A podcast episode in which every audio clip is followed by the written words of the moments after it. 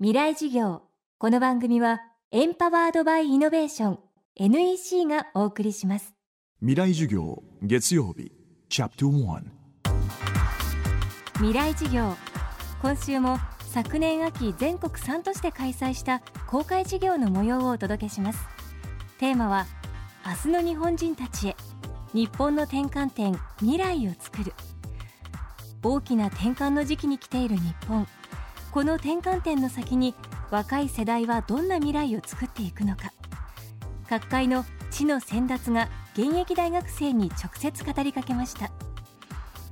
今週は京都下鴨神社直来殿で行われた日本を代表する脚本家劇作家演出家倉本壮さんの講義です。講義のテーマは日本の転換点未来を作る海抜ゼロの思想。日本のドラマ史上に普及の名作を残している倉本壮さんがご自身の人生で貫いていることとはどんなことなのでしょうか？そして座右の銘とは？初日のキーワードは倉本壮の美学。自分が発言力がつくまでは自分の本当の思ってる理想っていうものは言わない方がいいような気がするの。これ僕の考えだけど。でそのそういう夢っていうのは自分のその金庫にしまって鍵をかけてその鍵を大事に取っておくことじゃないかって僕は思うんですよ。ただ10年20年と会社生活なんかをしていると自分にそういう金庫があったってことを忘れちゃうのね。それから鍵の在りかが分かんなくなっちゃうのね。僕の場合で言うと人を感動させるというのが仕事なんですがだから人の心を選択するという心の選択やっていうふうに自分の仕事は思ってるんだけれどもあの大学の授業の中で一つだけ、えー、心に残ってる言葉があってそれは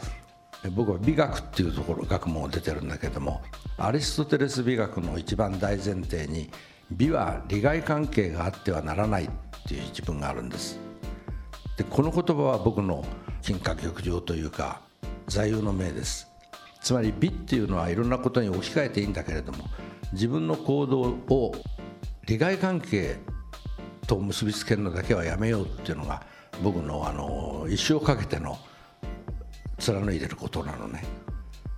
だから利害関係で動かなければ人間っていうのは純粋でいられるし自分の夢もきちんとその通すっていうことができるような気がするんです。それでねシナリオライターになって右から注文が来ても左から注文が来てもそれを受けて生活を立てるという暮らしをしてたんだけれども40ぐらいになってもうそろそろいいかなというふうに思った時にちょうど日本はバブルが始まって日本がものすごく豊かになりました。で豊かって何なのかって思うとうんと便利なことなんだよね。でじゃあ便利って何なのかっていうと人間がサボることを便利って言うんですね。でその便利な社会というものを豊かというふうにちょっと錯覚しちゃったっていう気がするの日本は。で日本はそれでもってどんどんどんどんまあ資本主義社会の中で、えー、豊かになっていって日本という世界に冠たるスーパーカーができちゃったんだけれども付け忘れた装置が2つあったと僕は思います。ブレーキとバックギアです。だからバックすることもしない。ブレーキかけることもしない。だから果てしなく前へ前へと進んじゃう。そういう今状態にいるような気がするんです。でえ僕はそういうものにどんどん若者が染まってって鳴らされていっちゃうっていうことが嫌だなとずっと長年思っててそこで初めて自分の青春時代に隠しといた鍵を取り出して鍵を開けました。金庫の。そして富良野塾というものを作りました。倉本壮さんによる講義の様子は現在完全版ビデオポッドキャストで配信しています。未来事業2013で検索してチェックしてください。またこのサイトではスプツニコさん安藤忠雄さん池上彰さん菅三淳さん長沼武さんの公開事業の様子も見ることができます。未来事業明日も倉本壮さんの講義をお送りします。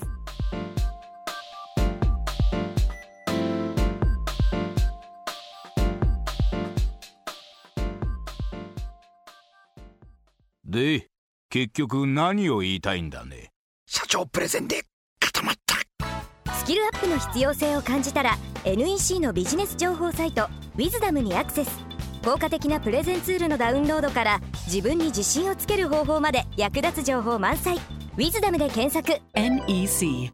未来事業。この番組はエンパワードバイイノベーション NEC がお送りしました